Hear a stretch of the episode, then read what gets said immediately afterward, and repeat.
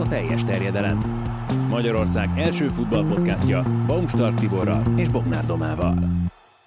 És itt a 300, nem tudom, 80 valahányadik adás is. 89, nem? 89, legyen 89. Nem tudom, hogy a bónuszt azt, Ja, azt beleszámoltuk-e. A lényeg, hogy... Dream szám a 389? Megtisztelve érzem magam egy ilyen kerekszámon részt venni. Nem, azt hiszem hárommal osztható, nem?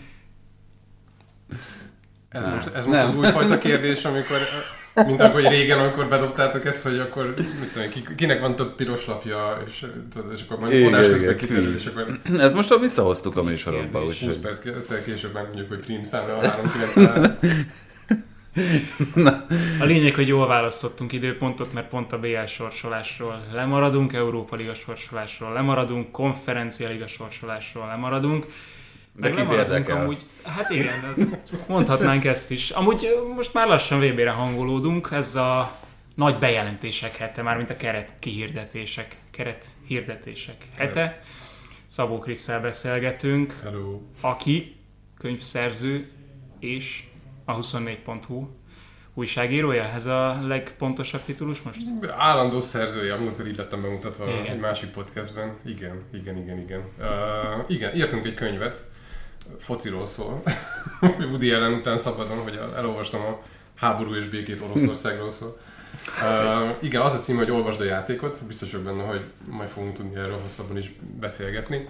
Minden esetre nem csak fociról szól, hanem inkább úgy mondanám, hogy fókusz az a modern labdarúgás és a taktika, de mindezt úgy írtuk meg Sós Márkal, illetve Szabó Pittel közösen, hogy amikor azt olvassa a kedves érdeklődő, az ne aludjon bele lehetőség szerint. Ez így van, én olvasom, mert ugye kötele, kötelessége, hát nem csalás, hanem miután megkértek, hogy a könyvbemutatón működjek közre, ezért azt nyilván csak úgy tudom megcsinálni, hogyha ismerem a tartalmát a könyvnek, és hát már, Lesz már ugye, a, igen, már ez ugye 18-án 18 órakor. Az egyszerűség kedvéért. Tibi ott lesz. Igen. Elvileg én is, de a többiek is. De igen, a tervezett könyvbemutató az november 18. Ö, Szerettünk volna a VB előtt. Csak sikerült. azért is, hogy így egyáltalán így ráhangolódásképp, meg hogy ha már ezzel egy kicsit ilyen mankót tudunk adni annak, aki, aki tényleg azt mondja ezt a VB-t, akkor most egy kicsit ilyen szemmel lehetne nézni, akkor, akkor ez egy ideális megjelenés. Hát sok munka volt benne. Ez egy, az elmúlt 8 hónapom, 9 hónapom, 10 hónapom az, az azért elég intenzív volt. Azt hittem azt, hogy ráment. Hát rá is ment, mert azért nagyon sok mindenre kellett nemet mondanom. És, Többek között teljes terjedelem meghívásokra. igen. És ez, és ez olykor tényleg azzal hogy akkor udvariasan vissza kellett mondani, meg nemet kellett mondani, de ezzel együtt tudtunk élni szerintem, de minden esetre majd látni fogjátok az irodalom jegyzékben, hogy mikor készültek interjúk, mert ugye dolgoztunk külső szereplőkkel, például Lőv Zsoltal, Thomas Gronemárkkal, Stancsik Toma, tehát hogy olyan szereplők, akik hitelesek, akik a focinak különböző aspektusait tudják behozni. Gronemárk ugye a Liverpool bedobás specialistája, Stancsik Tamás ugye producer és a futball közvetítésekről beszélt nekünk, Lőv Zsolt nyilván a tapasztalata miatt azért elég jó kulisszatiktokokra tudott rámutatni.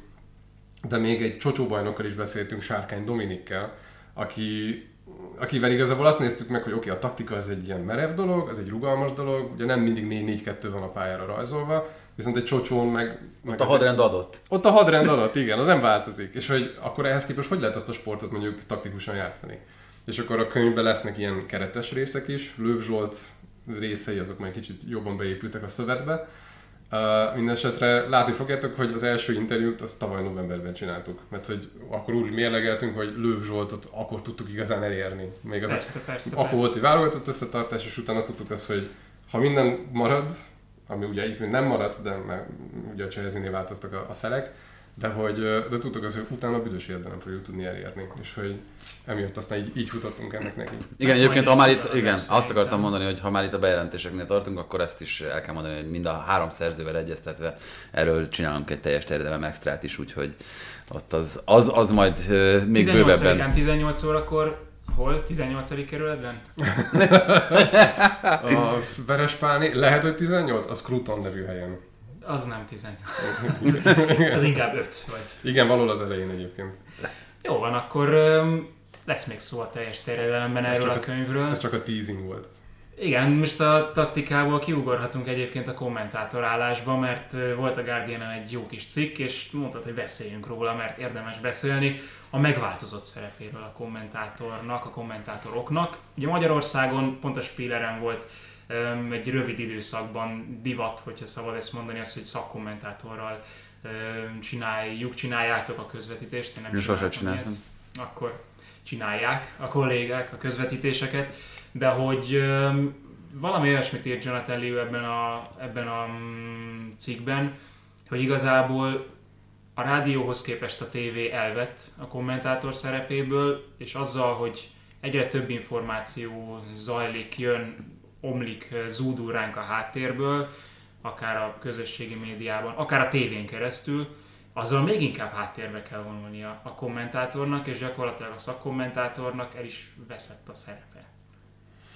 Uh, igen, valami ilyesmi volt a premissza. Ugye, hogy miért beszélünk erről a témáról, mert amikor így mérlegeltük azt, hogy egyáltalán miről legyen szó, akkor mondtam azt, hogy oké, okay, beszéltünk fociról, de hogy valami másra is azon túlmutatóan, mert hogy nem szeretjük mi sem azt, hogy esetleg túlzottan az önismétlésekbe bonyolódunk, és közben meg olyan jó témák jönnek szemben a neten, mint például ez a Jonathan Liu interjú, ahol igen, neki az volt a felvetése, hogy tulajdonképpen a kommentátorok átvették a hatalmat, és hogy túl sok a kommentátor nem csak létszámban, hanem mint meccsben a kommentátor szerepe, és hogy azt mondja, hogy felteszi ezt a kicsit ilyen régi módi kérdést, hogy hát hol vannak a John Motsonok, a régi Knézienők, meg Vitrai Tamások, akik igazából egy ilyen hangulatot tudtak árasztani, mert hogy a mostani, és nyilván most ezt az angol száz példát látja, ott gyakorlatilag a kommentátorok ilyen konfekciók lettek. Mindenki egyenszabvány, mindenki kicsit ilyen élő Wikipédiaként használja egy a futball közvetítéseket, és hogy ő ezt veti fel, hogy ebből kellene kevesebb.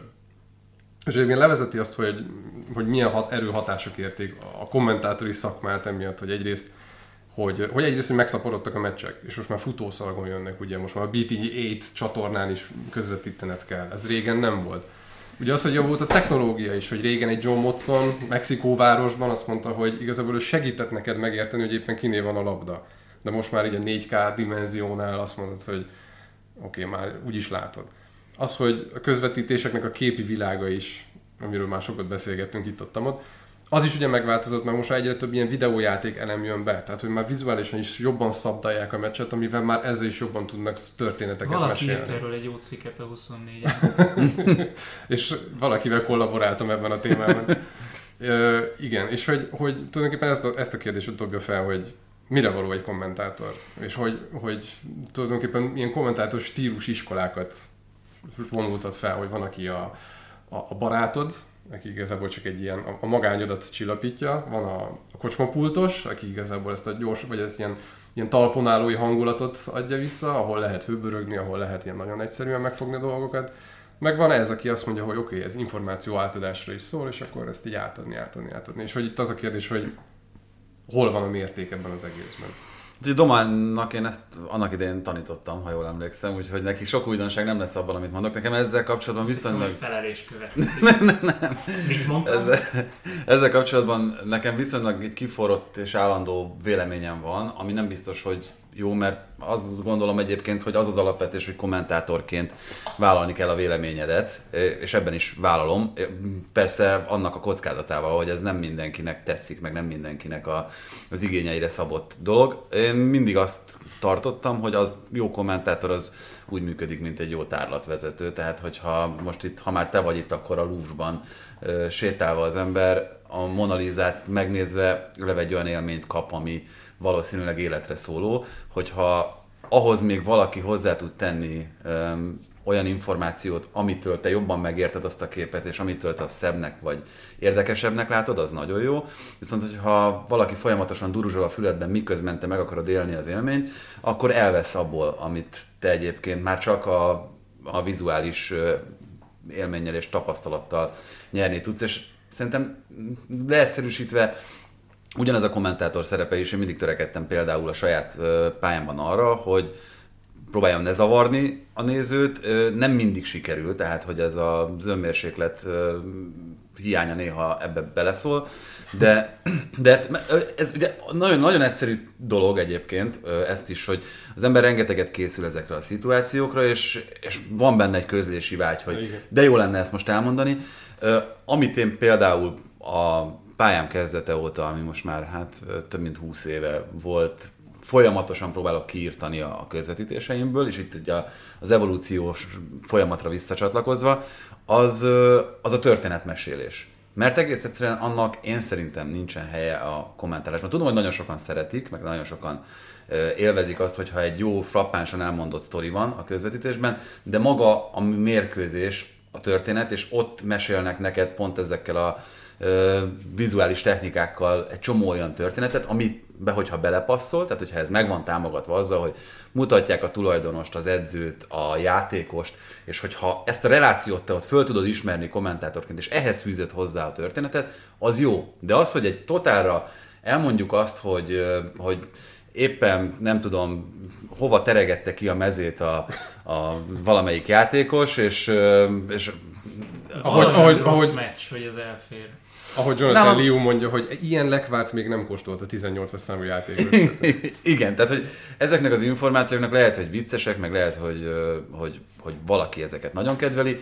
Ezeknek pont, és ez az, ami, ami nálam például megváltozott, a stúdióban a helye, ahol vizuálisan ezt meg tudod jeleníteni, ahol meg tudod támogatni azzal a képpel, ahogy a másik fajta lekvár teszi a játékos, uh-huh. és akkor már is adtál a nézőnek egy olyan plusz impulzust, amit egyébként maga a mérkőzés nem tud adni. Ott legyen a mérkőzésről impulzusod, és ismert föl azokat a fontos dolgokat, azokat a fontos képi elemeket, amikkel történetet mesél neked a rendező meccs közben. Ez, amikor most írtam ezt a cikket, és ugye segítettél ebben, az, az nagyon megfogott, amit mondtál, akkor, hogy tulajdonképpen a képi világ annyira elmeséli nélküled is a sztorit, hogy ilyenkor, ilyen szempontból én nagyon megértem Liu-nak a, az ötletét arra, hogy azt mondja, hogy tulajdonképpen legyen egy olyan opció, hogy csak letekered a kommentátort, és csak a, a foci képi világa, meg az a durúzslók tömeghang. Ez a kettő bőven elég. És hogy nem akarok a kommentátorok ellen beszélni, csak hogy csak azt mondom, hogy képileg ezt már annyira megtámogatták. És ugye itt jön be az a probléma, amit itt felvetettél, hogy annyira el van mondva már így is, hogy tulajdonképpen kommentátorként neked már az a feladatod, nem csak hogy elmond, hanem hogy jókor találd meg. Ráerősíts. Meg ráerősíts, meg hogy jókor találd meg, mert különben, ha Michael Edwardsot mutatják a United VIP-ében, és utána már kapcsolnak vissza, és már totát látod, és te akkor kezded el Edwardsnak a dolgait mondani, akkor már késő, akkor már nem így van.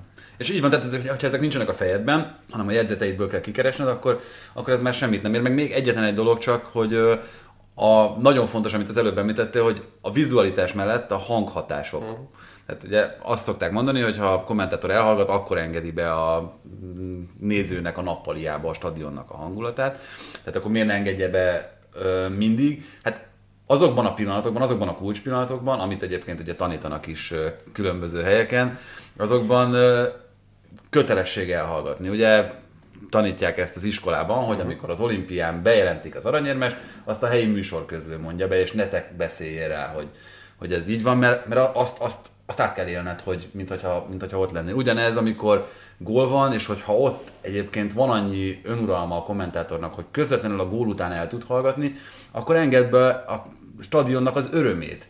Tehát, hogy ezek, ezek a nagyon lényeges dolgok, mert ott persze ott ordítana az ember legszívesebben, hogy micsoda, igen. Lehet, de akkor is tartsd meg azt a szünetet, amivel, amivel ezt a hangulati elemet ezt megadod. Egyet mondj meg, a Liverpool meccseknél, a You Will Never Walk Alone-nál mi a protokoll? Hát ott az a protokoll... Van egyáltalán? Hát szerintem ott, ott az angolok kitaláltak egy nagyon jó protokollt egész egyszerűen azzal irányítva, hogy hogyan teszik fel az összeállítási inzerteket. Aha. Addig, ameddig a verze része megy a jól nevű Volkalonnak, addig gyorsan lepörgetik egyébként a, uh-huh. az összeállításokat, amikre szerintem megint csak azt mondom, hogy kötelessége, mint uh-huh. ugye képi elemet megtámogatva beszélni. A kommentátornak viszont, amikor már a közönség énekli gyakorlatilag zenei aláfestés nélkül, azt igenis elhallgatva enged be a, az embereknek a nap. Az a baj, hogyha belefektetünk ilyen alapvetéseket, akkor nem vesszük azt figyelembe, ha már a Monalizát mondtad, hogy a Monalizát azt éppen egy amúgy hobbi festő, műkedvelő nézi meg, és egyből látja-e azt, amit látni kell, vagy pedig egy olyan ember megy be, mint mondjuk én, akinek fogalma nincs az egészről, és én hogyha ránéznék a, a Mona Lisára, akkor valószínűleg nem tudnám, hogy ezen most mi az izgalmas. Ez teljesen jogos, tehát hogy itt nagyon nehéz belőni a szinteket, hogy A focinál is, hogy lehet, hogy a, hogyha kommentátor nélkül nézné valaki a United meccset, és meglátná a, nem tudom, a Glazer családot a lelátón, és mutatnák őket, akkor egyértelmű lenne, hogy ja, itt vannak ezek a trógerek, de hogyha valaki mindenféle háttértudás nélkül azt mondja, hogy én most leülök megnézni egy United Liverpoolt, Uh-huh. mert azt mondták a haverok, hogy ez jó móka lesz, és egymás után adogatják a játékosok egymásnak a labdát, semmi kommentár nincsen, nem tudod, hogy kinél van a labda, nem tudod, hogy mit kéne itt tudni erről, mert nem nézted a stúdiós felvezetés sem, akkor szerintem az zavaró, hogyha nincsen kommentátor. Tehát én kommentátor nélkül nem tudnék foci meccset nézni. Erre az utóbbi műf, erre az utóbbi jelenségre, amit mondtál, hogy amikor egy szurkoló nézi meg, erre találták ki szerintem ezeket a watch along típusú videókat, ahol oké, nyilván az online-ra is el- elképesztően elkezdett terjeszkedni a foci, és akkor azt mondja, hogy egy csávó meg felveszi magát, ahogyan megnéz egy meccset, és közben kiabál a tévéhez, trágárkodik minden, és tulajdonképpen a szurkoló az tudja, hogy te igazából miért vagy ennyire bevonódva, pont azért szurkoló. De az, amikor már van egy nulladik lépés, amit Doba is mond, hogy nem tudod igazából, hogy mit nézel, akkor még viszont jó az, hogyha tényleg a, a kommentátor behoz egy ilyen, egy ilyen informatív elemet. Persze, de hát ez egyébként szerintem ö, ugyanúgy, mint ahogy majdnem minden, ami a televízióban történik, annak a filmművészetben meg lehet találni a gyökereit. Tehát, hogy vannak olyan dolgok, amik, amik alapvetések, tehát hogy elképzelhető, hogy te már azon a szinten vagy, hogy te audio kommentárral szeretsz uh-huh. csak egy filmet megnézni. Engem borzasztóan zavar uh-huh. az audio kommentár. Vagy lehet, hogy nem fektetek annyi energiát egy filmbe, hogy még az audio kommentáros változatot is megnézzem. Aha, nekem az audio kommentár az a vocsolong vocsolongja. Tehát amikor már tényleg azt mondod, hogy háromszor megnézted a filmet, annyira szereted, annyira szeretnéd ismerni a kulisszatitkokat, akkor megnézed, hogy a rendező hogy gondolkodik az adott jelenetről. Uh-huh. De hogy persze, előtte meg azért annyi minden más van. Azt De- tudnám elképzelni még, bocs, egy meccsnél, hogy nem csak a sima mikrofonokat hallhatod otthon, hanem a kommentátor nélküli verzióban belekerülnek olyanok, hogy a stadionnak 10-15 pontján elhelyeznek egy-egy mikrofont. Oh, És akkor beülhetsz a lelátóra. Hm. És hogyha mögötted valaki, vagy melletted valaki olyan ül, akit te nem akarsz hallgatni, akkor másik csatornára átkapcsolod. Hogyha ott olyanok vannak, hogy jó, ez kevésbé zavaró, de olyan, mintha ott lennék, mert ez az emberke itt mellettem folyamatosan a gyerekét szídja, hogy a meccset nézed már, vagy ne telefonozzál, vagy ne öntsd ki a sört, vagy hasonló. Azt lehet, hogy Lenne De még az lenne, hogyha még a cigifüst is, meg nem tudom, mi minden jönne, ami a lelátóm. 5D. 5D, 5D mozi élmény, igen. De ezek a mikrofonok itt ott azért már itt ott vannak. Csak Persze. ezek szerintem nem tudatosak. Vagy va- vannak olyanok, amikor mondjuk egy ilyen oldalvonalnál felrúgnak valakit, és a játékos gyakorlatilag meghal. De olyan hangot ad ki, hogy azt érzed, hogy itt az utolsó nyögi. Sikít, nyög, utolsó kenetet már rá kell adni, mert már tényleg annyira a vége van. És hirtelen annyira, azt ki tud zökkenteni. Mert azt nézed, a kommentátor így mondja, hallod azt a duruzsló tömegzajt innen a háttérből, és ez csak azt mondja, aj, de rossz nekem. És ezek szerintem inkább ilyen szerencsétlenségek, vagy nem tudom, azt érzem, Nem, kicsit nem, nem, azért, nekem. azért ö, szerencsém volt dolgozni olyan hangmérnökökkel, akik iszonyatosan értik a dolgokat Aha. ilyen szempontból, tehát hogy, hogy ezek a, az egyébként jelvevő egységek, meg ezek a mikrofonok, ezek olyan hihetetlen érzékenyek, hogy tényleg beállítás kérdése az, hogy, hogy hogyan meg merre fordítod. És a pályán, pályáról jövő zajoknak, egy meg a, mondjuk a kispadról jövő zajoknak, ugye erre most már nagyon-nagyon ügyelnek, azoknak a bekeverés az nagyon tudatos szerintem. Nekem, nekem ezért tetszik ebben az egész felállásban, a közvetítési felállásban az, amikor van egy kommentátor, meg van egy szakkommentátor. És hogyha a szakkommentátor olyan, akinek tényleg vannak olyan benfentes infói, és lehet, hogy esetleg már csak pusztán azért, mert úgy hívják, hogy Vicente Dizarazu, mondjuk, uh-huh. akkor nyilván van egy helyzeti előnye. De, de akkor érzem azt, hogy így pariba tudod állítani azt, hogy oké, okay, legyen egy, mm, egy házigazdád, aki tényleg narrál, aki, aki igazából ilyen ceremóniamesterkedik, és akár ha kell, akkor érzelmileg is be van, meg van mellette egy ember, aki azokat a plusz információkat hozzá tudja tenni, hogy te mire figyelj, hogy mi az, amit, amire, amivel tényleg érdemes vezetni a szemet, és nem csak a nyilvánvalót mond, és ne csak a hangulatot teremtsd, és hogy ennek a kettőnek a pariba állítása szerintem egyébként egy hatalmas kihívás. És tud is hozzá... Mi- Minden héten ez van, most már elmegy a hangom. Tud is hozzáadni a közvetítéshez, a kommentáláshoz szerintem. A legújabb újítás egyébként, az megfigyeltem, nyilván ez a hangmérnököknek köszönhető, ilyen káromkodás szűrő. Tehát amikor Angliában elkezdődik, azért az hirtelen tud nagyon nagy hangzavart okozni, hogyha elkezdenek venkörözni, és akkor hirtelen így, szű, így lehúzzák. A Angliában erre borzasztóan figyelnek, ugye ott az, amit beszéltünk a cikk kapcsán is, hogy nem csak a, károm, a káromkodás egyébként az egyik leg, leginkább vörös posztó a mm, Premier League irányítói és gyártói szemében, tehát az tényleg, amennyire lehet, szájat sem mutatnak, hogy leolvasható se legyen, és azonnal, hát, de nem az, de tényleg, hogy eleve amikor Értem. olyan, olyan szitu van, akkor, akkor nagyon ritkán kapsz úgy arcközelít például játékosról, miközben mondjuk Olaszországban azért le lehet olvasni szépen a váffánkúlókat. Utána ö, nem magyar, tudom, magyar meccsig is el lehet menni egyébként. igen, igen, igen, igen, de nincs annyi köpés, nincs annyi orfújás, mint más stadionokban, tehát hogy ezek azért szerintem odafigyeléssel abszolút megoldhatóak. Igen, azt szeretem, mikor pánikol a, a rendező, és ő is látja, hogy valami olyat kap el éppen, amit, amit nem kellett volna, és rácsap egy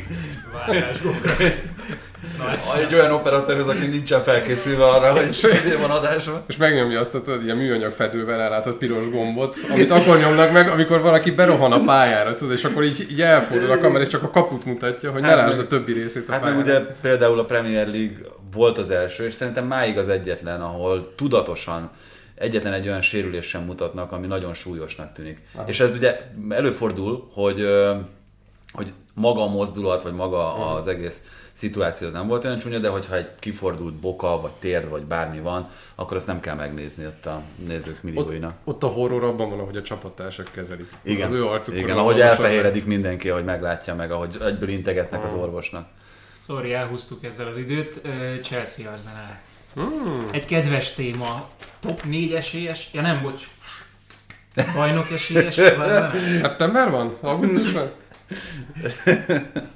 Most már gyakorlatilag egy mérkőzés leszámítva, a rangadókat sorra megnyeri az Arsenal. És Nem- úgy, ahogy egy nagy csapat nyeri meg, nem? nélkül. Ez a Chelsea ellen is olyan volt, ahogyan, ahogy egy nagy csapat nyer meg egy rangadót. A Chelsea úgy játszott, mint egy nagy csapat? Ö, Ki játszik úgy, mint egy nagy csapat a Manchester City-n kívül? Na ez az. Na ez az. Tehát hogy azt, ott azt éreztem, hogy, hogy, hogy a Chelsea is még azért kereste magát.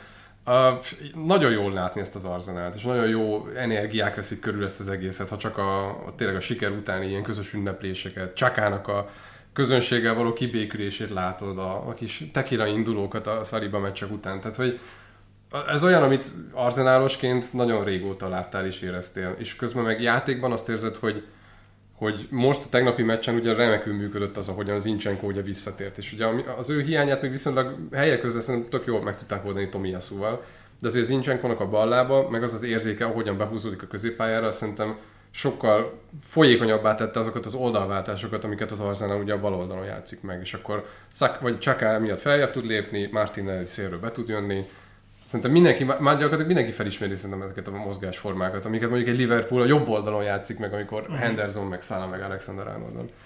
Uh, én azon mosolygok mindig, amikor azt mondják, hogy, hogy most az Arzenát ilyen nagyon pozitív példaként állítják be, hogy hú, a tudatos építkezés, meg hogy hagyni kell dolgozni az embert, és hogy azért ez két éve nem így nézett ki. Mármint, hogy két éve sem az volt előadva, hogy itt most tudatos építkezés megy, hanem itt az volt, hogy elemek a helyükre kerülnek. És hogy azért ez a klub egyáltalán nem építette fel azt, hogy hogyan fognak a Arsene Wenger után bármit is csinálni. Unai Emery nyilván ez, ez egy melléfogás volt, vagy legalábbis akkor, amikor, amikor egyértelmű lett, hogy Emeryvel nincs jövő, akkor érted, az elnököt úgy hívták, hogy Raúl Sanléhi, azóta nincs. Ott volt Sven Mislin, tehát ő, volt, ő lett volna az aranyember, az aranyműves, a helyi Luis Campos, ő is elment. És amikor Árteta megérkezett, akkor olyan védői voltak, mint Sokratis, meg Mustafi, meg Kolasinac, és akkor ott voltál, hogy tulajdonképpen meg Willian, és megérkezett Edu, akit most meg tényleg ilyen abszolút pozitív példaként mutatnak, hogy mekkora egy szakmai igazgató, és hogy belenyúlt, és hogy egyébként Nem volt ekkora a béke.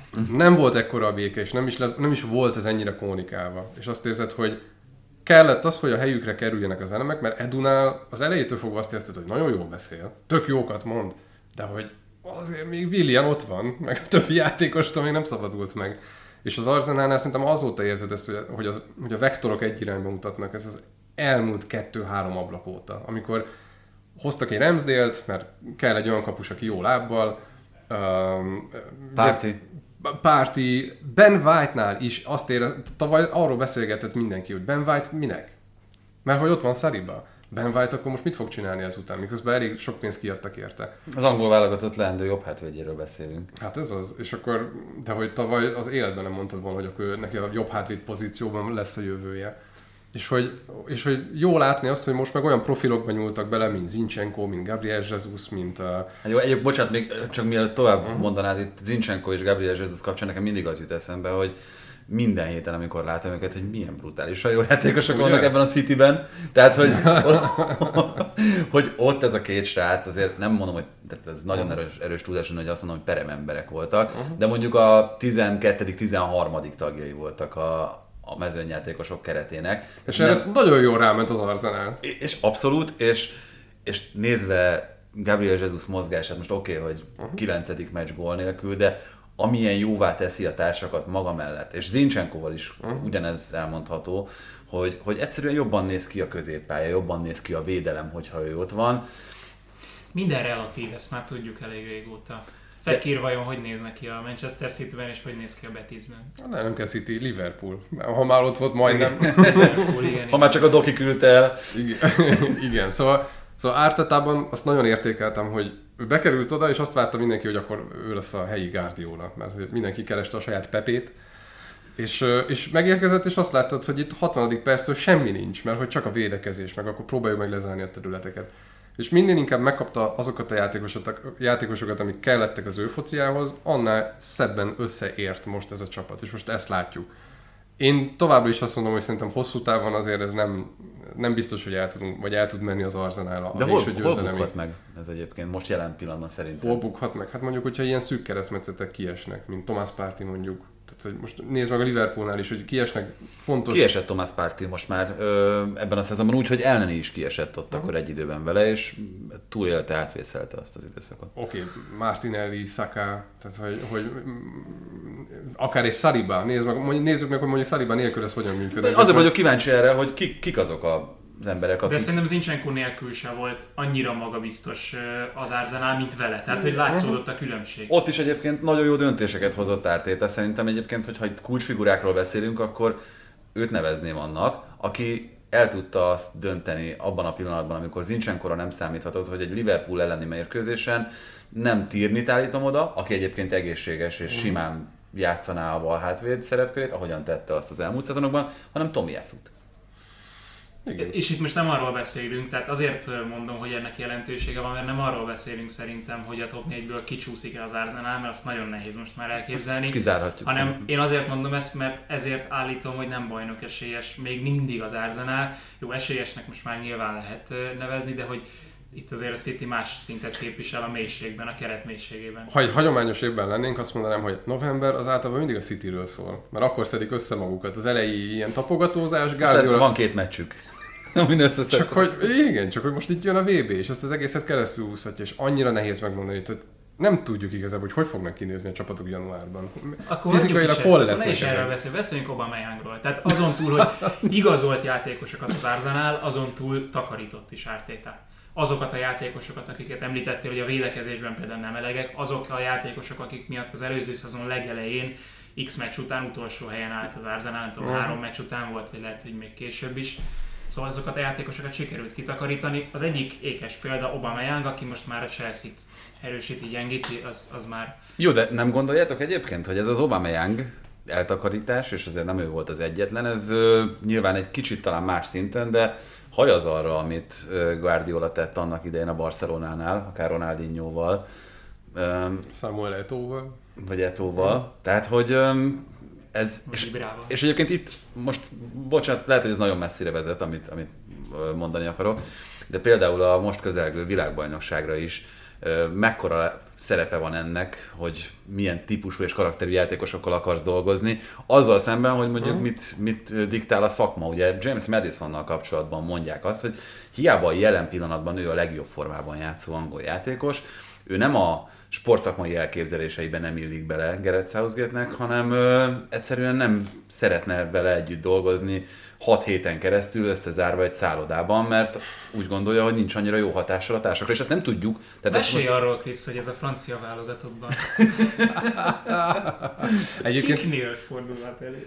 Egyébként, ha már csak ebből indulunk ki, amit most, most Tibi mondott, hogy, hogy José Mourinho nyilatkozta egyszer, egyszer azt, hogy Paul Pogba miért nem annyira jó klubban, vagy miért nem olyan jó klub játékosként, mint a válogatottban. És pont ezt hozta fel, hogy amikor te 6 hétig össze vagy zárva egy edzőtáborban, és közben van egy nagy torna, akkor tulajdonképpen egy ilyen légmentes légmentesen le tudod zárni a játékos körüli világot, és hogy nem jönnek be külső impulzusok, nem jön be a család, nem jön be a szórakozás, nem jön be a mindenféle ilyen holdudvari ilyen szereplők, akik beviszik őt, hogy beránthatják esetleg a rosszba, és hogy ez javítja a koncentrációját. És Mourinho is azt mondja, hogy Pogbánál, ha ezt így tudod csatornázni nála, a világ egyik legjobbja tud lenni. És ez ki is jött egyébként 18-ban, ahol abszolút a, az öltöző vezérévén nőtte ki magát. És látod is rajta, hogy hosszú távon azért ő küzd ezekkel. Szóval ez is egy ilyen szempont lehet. Hát meg kijött, egyébként tök jó ez, amit mondasz, mert gyakorlatilag Pogba addig volt világklasszis szerintem, uh-huh.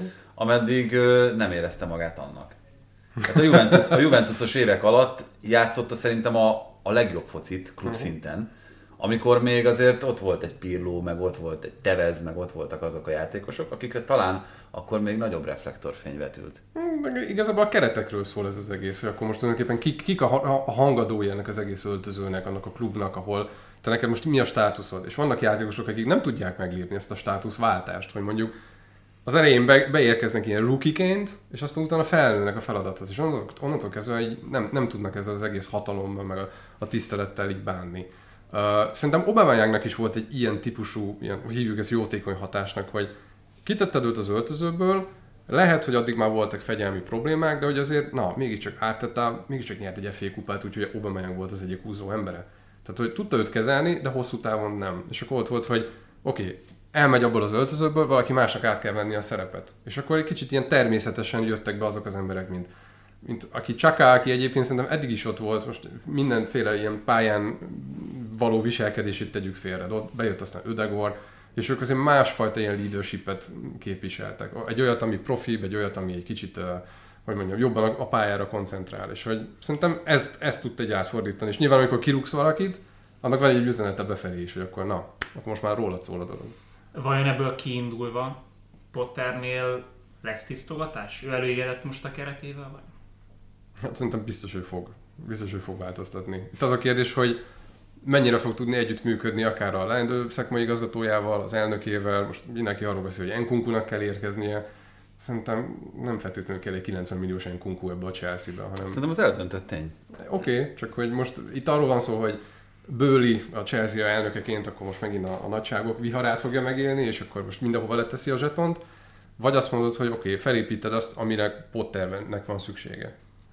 Ez nagyon érdekes dolog, most sajnos nem fog eszembe jutni a neve, de hogyha valaki egy esetleg közületek vagy a hallgatók közül tudja, írja meg, ugye már megegyezett gyakorlatilag a Chelsea a következő sportigazgatóval. Ki lesz az, végül a, a Lipcsének a volt? Nem, a, a, nem, hanem ugye az a, az a fickó, aki most a Southamptonnál volt, és hogy előtte a Manchester City-nél dolgozott, hogy ő vitte a city fiatalokat a, a Sotonhoz ezen a nyáron, és vele sikerült már megegyezni, ugye ő scout vezető lesz, hogyha jól értettem, csak az a kérdés fogalmazódott meg bennem, hogy az, amit meg lehetett csinálni egy Southamptonnál, hogy oda viszel City rukikat, hogy, hogy akkor milyen jók lesznek, mert Lávia szenzációs, Bázonú is nagyon jól néz ki a kapuban, azt mondjuk egy Chelsea-vel meg tudod csinálni. Tehát, hogy biztos ennél többet tud ez az ember, csak, csak érdekes, hogy, hogy mondjuk ráesett a választás meg mondjuk sok mindent elárul a Southamptonnál jelenleg fennálló viszonyokról is, hogy kevesebb, mint fél év után dobbant onnan. Úgyhogy... Én, én, szerintem jót húzott a Chelsea azzal, hogy, hogy Pottert leigazolta. Szerintem egy olyan ember, akivel akire nem csak edzőként támaszkodhatsz, hanem egy kicsit annál több. Tehát, hogy olyan ember, aki így a hátán tudja vinni a Chelsea ügyeit. Csak ahhoz az kell, hogy az elnökével is meglegyen a kapcsolat, a szakmai igazgatójával is meglegyen a kapcsolat, meg és hogy valami közös víziót tudjanak magukénak. És onnantól kezdve ezek helyükre kerülhetnek, de ugyanaz, mint az, amit az Ártetánál is mondtam, hogy jött egy ember, tudtad azt, hogy milyen értékeket képvisel, tudtad azt, hogy nagyjából milyen döntéseket hoz, de ahhoz kellett az is, hogy köré épüljön ez az egész, és aztán egy, egy irányba húzzanak. Tehát, hogy menedzser legyen. Egy kicsit igen. És szerintem jól is állna, szerintem tudna együtt élni ezzel Potter. Szerintem nem, nem, nem. Arra emlékszem, hogy elküldtem valahol ötletelésbe, mert a Monakótól is szerződtettek valakit, ő talán technikai igazgató volt, és pont ugyanazon a napon még aláírták a szerződést ezzel a csávóval is, vagy hát kijött a hírekben, hogy Igen, sajnos hogy ezeket a neveket nem tudom már megjegyezni, de hát ugye három-négy posztra most már sikerült megtalálni a, a megfelelő. Yes, yes. jelöltet. Um, a Tottenham jobban készen van ennél, mármint a klub szerkezetét tekintve, de A úgy kész, tűnik, készen van arra, mi, mit értünk? Hogy, hát, hogy Elkészül, Megvannak. elkészültek az erejükkel a játékosok? eddig, eddig tartott az alapozás. ez is igaz. Nem, hogy megvannak a szerepek, de mégis úgy tűnik, hogy ez felbomolhat.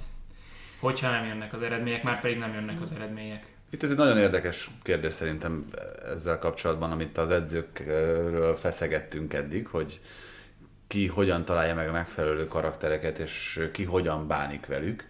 És Conte szerintem ebből egy egészen más iskolát visz, mint a már említett Ártéta vagy Potter, mert itt hetek, hónapok óta mondjuk azt, amit eddig már tapasztalhattunk Conte korábbi csapatainál is, hogy ezt az íjat ezt lehet feszíteni sokáig, csak elképzelhető, hogy van az a pont, ahol elpattan, mert nagyon jól mutatnak az eredmények, hihetetlen, hogy mekkorát tudott emelni ennek a Spursnek a színvonalán Conte, de elképzelhető, hogy van az a pont, ahol ez a kontrollmánia, amit Conte gyakorol, és azok a sémák, amiket játszanak, azok nem feltétlenül kezdenek működni, és elkezdenek a játékosok kételkedni benne, és elkezdik talán rosszul érezni magukat, amiatt, hogy, hogy a, azt a szabadságot nem biztosítja nekik az edző, amit ők egyébként elvárnának, már csak az egójuk miatt is. És ugye, hogyha ez nem párosul eredményekkel, hogyha valaki látta a tegnapi meccset, akkor azért az láthatta azt is, hogy itt azért nem járt messze attól a Spurs, hogy akár megfordítsa. A második félidőt csak annyit említek, hogy ugye közvetítettük, és a, az első félidőben megmutatott két gól után, a másodikban nyolc Tottenham helyzetet mutattunk válasz nélkül. Úgyhogy ez is mutatja azt, hogy ez még ettől lehetne eredményes, és ugye mindez szon nélkül, de, de, de ott ennek van egy ilyen buktatója, vagy egy ilyen nehézsége, hogyha... És ez talán még alá is írja az a tény, hogy az utóbbi időben, akár a Marseille meccset is, hogyha nézzük, Ezt akartam mondani. az Majdnem egy első már fél időben gyakorlatilag mindig valahogy sokkal gyengébb a Spurs, mint a másodikban. Azon a Marseille meccsen az a kedvencem, hogy Tudor a pályán van.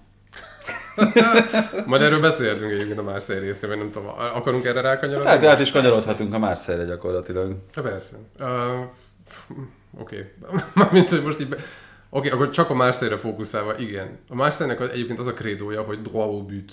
Ami azt jelenti, hogy a büt meg a kapu, tehát a, a büt az azt is jelenti, hogy kapu, meg azt is, hogy gól. És hogy egyenesen a gólnak, meg egyenesen a kapunak. A Droá meg jobbat, meg, A meg Droá- egyenes. Igen, meg jó, igen, szóval ez ilyen, ilyen vissza, lefordíthatatlan szójáték, vagy szokták ezt, de hogy Hát előre a gólért, nem? Vagy az valami- előre a gólért. Ez egyébként tök jó. Akár filmcím is lehet. Azt, azt hiszem egyébként egyszerű valami közvetítésen így, így fordítottam, úgyhogy... Ó, na, ez, és, és Tudornál azt érzed, hogy droit au mur, tehát hogy ez a, egyenesen a falnak. Mert hogy tényleg érzed egy ilyet a, a, a, az emberben. Ugye Marseille-ben egy olyan korszak után jött, ahol az elődjét úgy hívták, hogy Jorge Sampaoli. Neki teljesen másfajta focit játszott, ahol központi eleme volt Dimitri Payet, és hoznak egy embert, aki egyébként Szerintem egy kompetens edző, aki, aki nagyon érdekes ilyen letámadási sémákat tud összeállítani, labda nélküli munka, az tényleg pöpec. Azt érzed, hogy viszonylag jó ki vannak mérve a távolságok a játékosok között, de hogy néha el, eldurran. És ez nem csak, nem csak arra értem, hogy ilyen heves vérmérsékletű ember, hanem, és ezt ő maga is ugye nyilatkozta, hogy, hogy nem tud mit kezdeni azzal, hogy öt cseréje van. És hogy emiatt aztán elkezd egy kicsit így, így túl cseréli magát. És a Tottenham elleni meccs is egy, egy ilyen, kicserélte magát úgy a meccsből, hogy közben meg egyébként nem is tudta felmérni a tétjét a meccsnek. Tehát itt érzem azt, hogy itt nem, itt azért egy kicsit akadozik a dolog, hogy, hogy ugye a Tottenham ellen volt, párhuzamosan játszódott ugye a Sporting Frankfurt meccs. A Frankfurt megverte idegenben a Sportingot, amivel eldőlt, hogyha x a Marseille, akkor abban a helyzetben ők Európa ligások. De ezt nem mondták meg a játékosoknak. És ebből lett az, hogy ugye Marseille vezetett, 1-0 kiegyenlít Langley 1-1, és ebből volt az, hogy a Marseille azt gondolta, hogy mindenképpen nyernie kell, és a 93. percben elveszítenek Kilenc labdát, emberrel támadtak. és akkor volt az, amit mondasz, vagy mondhatok, hogy, hogy Tudor gyakorlatilag bement már a pályára mondani, hogy gyertek már vissza! és hogy ilyen három egy elleni kontra ment, és akkor abból, abból verték meg. Tehát ott volt, hogy 40 perccel előtte te még e, bajnokok ligája továbbjutó voltál, és utána meg amiatt, hogy nem kommunikáltad, kicserélted magad, nincs semmi Európa. Hát mondjuk azért ö, Tudorral kapcsolatban, amit, ö, amit meg kell jegyezni, hogy egy pályafutás a nagy részét Olaszországban töltő délszláv emberről beszélünk, Ö, tehát a vérmérsékletet azt talán innen is eredeztethetjük, viszont Tudor ö, Annak van egy ilyen multiplikatív hatása, nem? valószínűleg igen, így sok, megsokszorozza. Igen. Igen, Tudorral kapcsolatban ö, én még nem mernék állásfoglalni, mert voltak ö, jó és rossz Uh-huh. Próbálkozásai egyaránt, az Udinézéje az gyakorlatilag nézhetetlen volt, viszont utána a Veronával meg, meg egészen jó focit játszott, csak azt mondták vele kapcsolatban, ugye egyrészt az a hír járta, hogy, hogy Pirlo, akinek a megítélése, ahogyan távolodunk el az ő időszakától egyre jobb a Juventusnál, hogy ott ő volt az agy lényegében Pirlo mellett, meg ő volt az, aki, aki a játékrendszerekben segítette Pirlót. Ő volt a Tudor. Azt a mindenségét. Igen, bocs. Nem könnyű folytatni innen. Itt min- minden labda kidurrant, amit volt körülöttünk. Ö, igen, de hogy, hogy igazából Tudor azzal tud leginkább mit kezdeni, hogyha előtte egy edző mm, már egy nagyon masszív elképzeléssel dolgozott a klubnál, és Sampaoli esetében ez ülhet, tehát hogy ő, Mhm. ő nagyszerűen tud továbbfejleszteni valamit. Igen. Ugye a Veronánál is ugyanezt mondták, hogy Juric csapatából faragott egy olyat, ami, ami egyébként maximalizálta a, a lehetőségeit. Tudor úgy került oda, hogy Sampaoli egy Sampaolinak volt egy ilyen érdekes fejlődés története, hogy ő hozta az igazi Sampaolizmust, ez a 3-1-6-tal támadunk, és akkor, és akkor első meccsek után rájössz, hogy egyébként szétkontráznak ott a, a, a francia fiatalok. És aztán ezeket így elkezdte hátra és így megtalálta maga egyensúlyát azzal, hogy Rongiert, hogy használta, Bubakár kamerát, gyakorlatilag mindig ilyen, ilyen kicsit ilyen, ilyen Beckenbaueri szinten használta, hogy akkor középső védőként fellépett a középpályára, meg akár magasabbra is. Bubakár Kamara, mint Beckenbauer? Az. Jó. Ökölcsapás az agynak, de akkor, de, de, még igen. De volt egy ilyen szerepköröm, mint, mint hogy egy ilyen klasszikus liberót játszott volna. Igen, most Piqué vissza Beckenbauer. Pike, ah igen, ezért át is vezethetnénk magunkat. De hogy, de hogy Sampaoli elkezdte egy kicsit így jobban kiegyenesíteni a saját védekezését, és hogy Genduzit gyönyörűen beépítette. És akkor jött Tudor, aki meg abszolút ilyen széljátékra próbálja meghelyezni a hangsúlyt, behozta ugye Nuno Tavarest, meg Jonathan Klose-t, két szárvédőt, Klose, oké, okay, viszonylag tud sokat hozni, még a francia válogatottban is most meg kezdi beverekedni magát. Nuno Tavares meg egy Roberto Carlos, aki agy nélkül született. Nagyjából ez, és hogy minden alkalommal, amint egy kicsit a kapu előterébe tud kerülni, akkor rálövi, és így érzed azt, hogy azért úgy megvannak a limitációid, na, és hogy, és hogy a kreativitás meg nem feltétlenül jön mindenhonnan. És most ugye, fra- tehát hogy jól indultak, úgy nézett ki, hogy megy is, de hogy közben meg írtó nagy volt az zaj, pont az ilyen tudorféle döntések miatt. Uh, és most, kecs, most kezd igazából leülepedni ez az egész, hogy ez lehet, hogy csak egy ötödik helyre lesz elég? Lehet, hogy csak egy, lehet, hogy a dobogó közelében ott lesz? Most nem ö, áll túl jól, ami a tabellát illeti Aha. a Marseille, viszont hogyha azt nézzük, az Atlético nem nagyon tudott ebből a BL kudarcból visszajönni, a Marseille viszont legyőzte a Lyont, ami bármennyire is, amúgy mindkettő középmezőny gyakorlatilag, de, de legalább vissza tudott ugrani ebből a A visszapattanás, kiesés, hogy, hogy tudom. hívják ezt, visszapattanás, hogy ez a we need to rebound. Uh, igen, most megverték ugye a Lyont, és uh, elképesztően nagy nyomás nehezedett Tudorra. Tehát ott a, a Marseille Ultrán kif- kifeszítették a 4 kilométeres molinót, hogy, hogy uh, victoire imperatív, hogy ez a, a, mindenképpen nyerni kell. És hogyha nem nyert volna, ott valószínűleg biztos, hogy most válságban lenne Marseille. Most ezt meglépték, Laurent, Laurent Blanc Lyonja ellen, hát Ez fontos, hogy Laurent Blanc az a Lyon? nem, ez a Lyon ez szerintem még keresi magát, Laurent Blanc szerintem nem a, nem a helyzet embere, nem a helyzet kulcsa.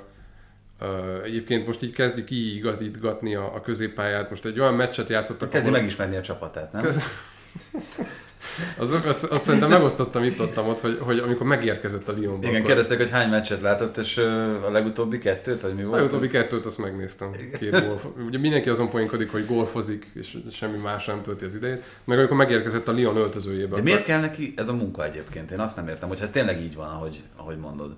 Hát öt éve nem volt munkája. Jó, volt, a, Jó, de volt mu- Katarban. Neki muszáj, muszáj még top futballban edzősködnie? Ő lehet, Meg, megvan a top futball Laurent Blanc nélkül? Nélküle megvan, de a Laurent Blanc, vagy a top futball hiányzik a Laurent Blancból, az a kérdés. És szerintem ez van, hogy kell, kell neki ez az állás, kell neki az, hogy nyugiban legyen, de nem tudom, tehát hogy szerintem az nagyon árulkodó, amikor a PSG-től elment, hogy oké, okay, lehet, hogy azt mondod, hogy egy PSG az egy olyan klub, ami a kiégés felé sodor, és hogy ott olyan a, a klubkultúra, az egész szervezet, politika, hogy tényleg kiégsz benne. De úgy utána konkrétan négy évig csak golfozott, tehát semmit nem csinált. Nem az volt, hogy vállalt más munkákat, vagy, vagy nem tudom, megjelent volna, hanem ő teljesen elzárta magát a világtól. És golfozott. És akkor elment Katarba, érted, Katarba, ahol töltött 14 hónapot. Hát És- szerintem egyébként Tuchel is. Indiában még az arjuvédikus ö, masszázsal ezt próbálja, mármint a PSG-s időszakot, nem a Chelsea-t pihenni. Ugye sokszor mondja, tehát sokszor ez, azt is érdemes megnézni, hogy egy adott edzőnek ki, hogy szokott kinézni a stábja. És Laurent Blancnak ugye Jean-Louis Gasset volt a, már a Bordóban is, amikor bajnokok lettek, meg, meg a PSG-nél is. Ő volt a másodedzője. Egy ilyen rutinos, mély róka, aki taktikailag is felkészítette a csapatot. De aztán, amikor Blanc elment, akkor Gasset elkezdett edzősködni, és volt a saint ahol egyébként tök jó szériát futott. De amikor már kiesik, akkor már nem ugyanaz a stábod, akkor nem biztos, hogy te úgy tudsz kiegészülni a mindennapokban, meg úgy tudod ellátni a feladatot, ahogyan az kell. Úgyhogy itt ez a kérdés, hogy Blanc ezt mennyire tudja felépíteni, és szerintem ez nem fog annyira működni. Nagyon furcsa fennforgás van a francia bajnokságban, mert ezek a csapatok, mint a Lyon, a Marseille, a Monaco, ők középmezőnyben vannak, ott elől meg Uh-huh. Lorient, Lens, Rennes ennek a bajnokok ligáért. Egy dologban nincsen változás. A Paris Saint-Germain azért valahogy ezt az első helyet tudja tartani, és még veretlen idén, ami nagyon mm, pozitívan hangzik. De volt itt most már szerintem egy hónapja egy ö, elég nagy, ö, hogy mondják ezt, ö, média visszhangot keltő ügy Mbappé kapcsán, és ö, arról szólt minden, hogy na most szétesik teljesen ez a Paris Saint-Germain. Itt szétesésről szó sincsen. Hát olyan, olyan pályán látottakból nem látszik most szétesés. De igen, volt ugye egy hatalmas nagy médiavihar, ahol kitudódott, vagy kijött egy olyan információ, hogy Mbappé boldogtalan. Bocsánat, ez egy gyakorlatilag egy Instagram üzenet, ugye? Amiről beszélünk. Tehát, hogy tudom, hogy utána, Mm. utána a szakértők ö, nagyon sokat, például Julien Laurent ö, elég sokat turnézott ezzel az információval, hogy mi a, mi a helyzet, de azon kívül, tehát bárki az érintettek közül nyilatkozott-e ott akkor azon a héten róla, vagy csak egy Instagram üzenet jött azzal kapcsolatban, hogy Mbappé nem boldog? Nem, ez inkább ez a, ami hápog és sárga és vízben él és nem kacsa, ez inkább ez ennek az esete volt. Mm. És hogy, hogy ö, látszottak annak a jelei, hogy ugye Mbappé valamikor talán szeptemberben, októberben volt ugye az a kontratámadás, ne, már nem passzolja le, akkor utána majdnem levonult, és ilyen, ilyen tényleg ilyen nagyon dívaszerűen tüntetett ellene. Akkor voltak a, a kiszólások az Instagram posztokban. Ezek a jelek, hogy sárga, meg vizes, meg ne,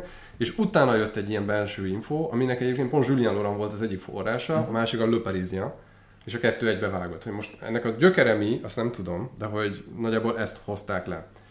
És a felek ugye nem, nem nagyon cáfolták, tehát Luis campos ugye a, a sportigazgatót megkérdezték, azt mondta, és ő nekem egy kicsit politikusi választ adott, hogy ez a nem, nem tudok arról, pedig a hétköznapokban mindig együtt dolgozom. Nem tudom Engem megerősíteni, is de meglep. Igen. És akkor a, a klub elnöke gyakorlatilag semmit nem mondott. És aztán játékosok nyilván el voltak zárva, gondolom kapták a direktívát, hogy nem. Uh, és, és aztán utána Mbappé kiállt sok, több nappal később, ahol azt mondta, hogy nem, én, én nem mondtam soha ilyesmit, én jól érzem magam a PSG-nél, és nyakavakarás, és minden, és, tehát, és onnantól kezdve leült a dolog. De és közben látszott a pisztolynak a cső, amit oda tartott a fejéhez? Vagy? Az Verratti, az Verrattinál volt, amikor úgy volt, hogy el- leigazol a Barszához, és akkor, és akkor úgy, úgy nézett ki, hogy ott, ott is már mindenféle tüntetések mentek, hogy akkor nem jelenik meg az edzésen, és utána kijött egy ilyen videó, ahol ez a, a, a, a tényleg azt érezted, hogy a, a terroristák kezébe kerül. Három, három verőlegény kísérte a pályán Igen. mindenhova. És ö, szóval a dolog lényeg az az, hogy hogy Mbappé azóta lenyugodott, érezhetően így lecsillapodtak a kedélyek, most megy egy ilyen találgatás arról, hogy nyilván Ha, igaz, ha igaznak veszük azt a feltételezést, hogy Mbappé garanciákat kapott a szerződés hosszabbításakor, akkor ilyenek voltak, hogy milyen játékosokat fognak venni, hogy kikkel játszhat, hogy milyen poszton játszhat. Mbappé kijelentette, hogy ő nem nagyon szeret pivotot játszani, tehát ezt az égcsatárt, aki visszafelé mozog, akire fellövik a labdákat, aki tovább passzolja, hanem ő inkább elmozogni szeret. És ugye itt jött ez az, szintén egy jel, mint kacsa, hogy, hogy a francia válogatottban ott erről nyilatkozott, hogy hát Olivier Giroud mellett könnyebb játszanom, mert hogy én el tudok mozogni. Giroud meg mhm. felveszi a labdákat, átpasszolja, tudunk kényszerítőzgetni, összejátszani. A PSG-nél mást várnak el tőlem. Wink wink, kacsintás. És akkor, na, az ilyen, az ilyen kiszólásokból volt sok, és ezek mutattak ebbe az irányba.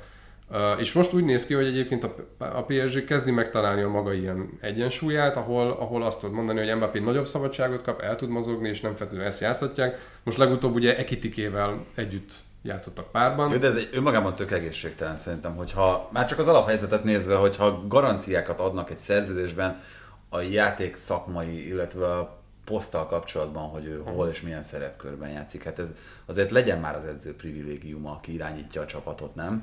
Hát az Kylian Mbappé. Csak itt az a kérdés, hogy amikor Mbappét meghosszabbították, és ha tényleg kapott ilyen garanciákat, akkor az edzőt nyilván nem vonták be. De itt hát nem is vonhatták nyilván ment, mert nem volt még Gátyé ott, amikor ez megtörtént. Pontosan. Tehát amikor meghosszabbítottak, akkor még Pochettino volt ott, meg Leonardo, akiket napokkal később kirúgtak. Tehát, hogy ha most itt belett ígérve valójában Mbappénak, akkor nyilván az edzőnek ez egy nehezített terep. A szakmai igazgatónak is ez egy nehezített terep. És ehhez képest azt látod, hogy ez a PSG most taktikailag nézve ezzel kísérletezget, hogy ugyanaz a megkötés megvan, mint tavaly is egy Pochettinónál, hogy van három embered, őket kötelezően kell játszatnod. A három jó madarad elől, Messi, Neymar, Mbappé. Viszont Pochettinónál azt érezted, hogy ilyen teljesen lapos volt. Tehát semmivel nem játszott, nem, nem váltott szerkezetet, nem kezdett három-öt védőzni. És itt Gáltyénál már legalább azt érzed, hogy oké, okay, néha három védőznek, néha négy védőznek. És akkor azt mondod, hogy, hogy akkor most tulajdonképpen hogyan pakolod meg a mögötte lévő, mögöttük lévő területeket annak a hármasnak, hogy akkor ilyen 5 plusz 2, 4 plusz 3, 3 plusz 4, és akkor ebből lesznek ugye mindenféle különböző felállási formák, Plusz ugye elkezdtek nyilván látványos szerintem az, hogy olyan középpályásokat venni, akik tudják bírni ezt a terhelést, és nem egy Verratti Danilónak kell mögöttük takarítani, hanem most már ott van Renato Sanchez, Vitinha, Fabian Ruiz, vagy Fabian Ruiz, és akkor uh, Carlos Soler, tehát hogy ezek nem bling-bling igazolások. Nekem Gely sem tűnt annak, de, de ő kevésbé. Gely viszont már nagyon lejtőn volt, és azt már, már Tuchelnél is érződött, hogy már egyre kevesebbet használják, vagy ott legalábbis valami nem stimmel Hát le is passzolták, és látszik is, hogy nem, azóta sem egyenesedett ki. Most az Evertonban egy jó, jó első időt produkált a hétvégén. Gratulálunk a napjához. Egy, egy jó középpályára került, ugye? Igen. Onnan és Ivodi mellé. Igen. Igen. Viszont azért nem menjünk el még szó nélkül amellett, hogy bár Mbappé nagyon szeretné, hogy róla szóljon minden. Neymarról szól minden most a Paris Saint-Germain. Hmm, és messziről. És messziről az szerintem inkább a BL-ben igaz, de hogyha mindenhol tényleg azt nézzük, hogy ki, ki az, aki a több gólban, gólban benne van, akkor, akkor Neymar az, akitől nem vártuk volna ezt. Tehát Messi-től még, még simán vártuk azt, hogy visszatér erre a szintre, uh-huh. és ennyi gólt lő, gólpasszokat is ad Neymar, viszont most azt mondta Gátyi a hétvégi meccs után, hogy lehet, hogy most látjuk a legjobb Neymart, amióta a PSG-ben van. Mm, ott az első két éve az nagyon, az bivaj erős volt, és most tényleg visszatért. Tehát, hogy tavaly emlékszem, hogy írtam róla egy cikket, hogy nem már hanyatlik, de nagyjából ez volt az üzenet, mert hogy minden mutatóban azt láttad, hogy így, így leült a dolog. Tehát, hogy nem is támadt annyira jól védekezésben, és egyre passzívábbá vált. Látszódott, hogy azért nem volt boldog abban a helyzetben, és nyilván szerintem ennek voltak ilyen személyes okai is, és most meg kezdik megtalálni. És egyébként itt, itt jön be az, hogy mennyire találják meg a szerepét, meg az egyensúlyát a csapatban, és amiről beszéltünk az előbb, hogy akkor hogy néz ki egy stáb tulajdonképpen. És ugye Gátyéról, tehát a PSG-nél mindenki arról beszél, hogy Gátyé, jó edző, Luis Campos, micsoda szakmai igazgató, de hogyha megnézed egyébként azon túl mi van, Gátyének a stábja az egyébként egy ilyen majdnem százszerékban ibériai stáb. Tehát a spanyolok vannak, meg, meg portugálok. És a, a, az egyik másodedzője az ugye az a Joao Sacramento, aki egyébként dolgozott Mourinho alatt is, de, de korábban ugye a Monakónál is volt, és egy, egyébként a portugál iskolának az egyik ilyen, ilyen jeles képviselője, meg megkerülhetetlen személye. A, a videóelemzőjük az az, aki egyébként Guardiolának is volt a videóelemzője a Barszában. Úgy hívják, hogy, gyorsan megnézem, Izidre Ramon. Tehát, hogy azért ott, ott bejött egy olyan know-how, ahol azt mondod, hogy oké, okay, egyrészt meg is tudják érteni magukat a, a mindenféle spanyol, vagy de akár dél-amerikai Ez játékosokkal. Bocs Gátyék érte, vagy, vagy ez Luis Campos műve? Ez, ez, ez egyértelműen Campos, mert ne- ezeknek az embereknek egy része már Lille-ben is ott volt, ahol Gátyé meg Campos már együtt dolgoztak. Sacramento is. Sacramento is volt egy darabon, egy darabig, csak aztán onnan kivásárolta a Tatanem. És Gátyének ebben mennyire volt szava? Vagy ezt nem tudom, hogy olvastál erről, vagy tudod hogy... Tehát, hogy a másodedzőjét azért csak megválaszthatja az A másodedzője, igen, őt úgy hívják, hogy ö, Thierry Oleksiak, aki Én azt hittem, hogy Sacramento a másodedző. ő, ő, a fe, ő a felkészítő, ő a taktikus. Az Oleksiak, ő kb. ez a, ő a consiglieri. Ő az, ő, a, ő az, aki tényleg ilyen átmenetet képez az edzői stáb, meg az öltöző között, de nem az, aki összerakja mondjuk az edzéstervet. És akkor nagyjából így, így oszlanak meg. És pont Oleksiakról pont ugyanezt mondták Lille-ben is, hogy ő a, a a technico. Ez most úgy hangzik, mint a Sopranosban valami ilyen, ilyen végrehajtó. Hát jó, hát hogyha már itt a conciliére szó belekerült, akkor sajnos kicsit kiket javítsalak. Igen, igen, hát a szeme és a füle, tudod. Egyezünk meg egy ilyenben. Úgyhogy, tehát, hogy, hogy, és ez érződik. És ugye, mivel nagyon sok a portugál, és ott van Sacramento, aki az egyik, a, tehát a, anélkül szakmáznak nagyon. A taktikai periodizáció az egy olyan edzésmódszer, ami azért eléggé nagy divatját futotta még a 2010-es évek elején, és aminek aminek a középpontjában mindig a labda van. És gyakorlatilag fizikai felkészítés, mentális felkészítés, taktikai felkészítés, gyakorlatilag egy olyan gyakorlatcsoportot jelent, amit ciklusokra bontanak, és akkor az alapján készítik fel a játékosokat. És megnézed egy ilyen egy, egy PSG edzést, egy edzés videót, vagy akkor tudod, csak az ilyen snittekből, hogy állandóan ezek a függőleges ilyen cölöpök a pályán, és onnan helyzetváltoztatás. Folyamatosan. És akkor fussál el keresztbe. És azt látod ezen a PSG-n is, hogy sokkal többet változtatják a helyüket, olyan folyékonyabb lesz a játék, sokkal több a helyzetváltoztatás, és emiatt is aztán, hogy, hogy lényegében rengeteget mozognak el, olyan passz szögek nyílnak meg, amiket jó, techniká, jó technikai adottságú emberekkel meg ki tudnak használni. Mert nyilván, hogyha mondjuk egy olyan diagonált meg tudsz nyitni, akkor hamarabb megtalálod a játékost. És szerintem Messi és Neymar is élvezi azt, hogy egyrészt taktik, taktikai periodizáció, tehát hogy nem fognak veled kuperköröket futtatni, most ezt így nagyon leegyszerűsítve, másrészt meg olyan gyakorlatcsoportokat csinálnak, ahol jobban meg tudják találni magukat. És szerintem most egy kicsit ez teljesedik ki, most ez látszódik a PSG-nél, hogy, hogy változtattak ezen, és most a játékosok is kényelmesebben érzik magukat ebben. Élvezhetik a focit végre. Csak az a kérdés, hogy mi lesz itt a VB után, amikor talán Messinek és Neymarnak is lejjebb megy egy szinttel a motivációja. Bár a hétvégén, most hogyha már mondtam, hogy Mbappé háttérbe szorult, akkor mégiscsak előtérben volt azzal, hogy nem végig játszotta a meccset, hanem a legvégén le kellett őt cserélni, és ahogy a TV közvetítésben látszott, az, a csapat orvosa kísérte le az öltözőbe. Most ez Benzemánál is kérdés, aki hetek óta gyakorlatilag alig játszik. Mbappénál azt mondták, hogy jó, hát ez izomsérülés akkor, bár Gátyé után azt mondta, hogy csak túlterhelték, és nem egy bizonyos izmafájt, hanem minden izma túl volt terhelve. A legelegásabban Zsirú oldotta meg, hogy rá tudjon pihenni az esetleges VB szereplősre, hogyha úgy dönt uh, Deschamps. Mire hogy- gondolsz? Hát arra, hogy kiállította magát Ja. egy, gól örömmel. Tehát, hogy Ez, mint a Ramos, amikor besárgázta magát az elődöntő előtt. nem, itt, itt egyébként az történt, hogy ugye 89. percben szerzett győztes gólt, gyönyörűt, hogyha esetleg valaki nem látta, akkor nézze meg igazi zsírus gól, mondjuk előtte Tonali nyesését is ajánlanám mindenki figyelmébe. És utána e, egyébként volt egy olyan szitu, hogy egy ilyen kakaskodás miatt a játékvezető több játékost kisárgázott, Zsirú békíteni ment oda, és, és ő kapta a sárgalapot, ezért könnyű volt megfeledkezni róla 10 perccel később, amikor berúgta a győztes gólt, levette a mezét, meg a, aláöltözőjét is, és tök jó volt, mert végigkövette a kamera, és meg volt az a pillanat, amikor basszus. És, és akkor az volt a legjobb, hogy ment oda-vissza, és már csak a mezét vette vissza, az aláöltözőt nem, azt úgy fogta a Ó. kezében, és ment oda a bíróhoz megkapni a sárgalapot. Ez olyan, mint a Villarrealnál most, amikor a Emerynek az utolsó meccse volt, és ugye megemlékeztek az elhunyt tulajdonosra, és levette a játékos a mezét, és be volt sárgázva, és azért adtak neki sárgát, és ez másik, pir- vagy másik sárga, piros, azért, hogy megemlékezett az egyébként a Villarrealt felfuttató elhunyt klubelnökről. Szemetes láda volt a szíve helyén a bírónak. Hát e, igen, de egyébként ez, ez, ez, ez eleve egy hülyeség szerintem. Uh-huh. De te, az, azért miért kell büntetni valakit, mert leveszi a mezét?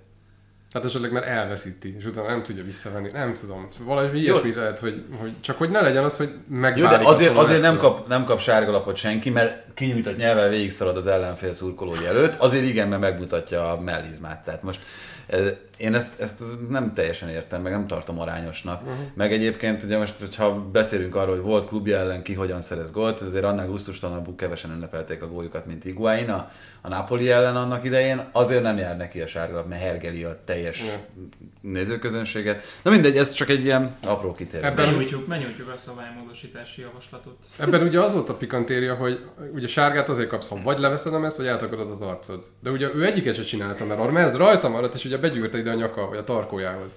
És az arcát sem takart el. Tehát, hogy itt azért tényleg arról volt, hogy a bíró ezt nem túl rugalmasan kezelte.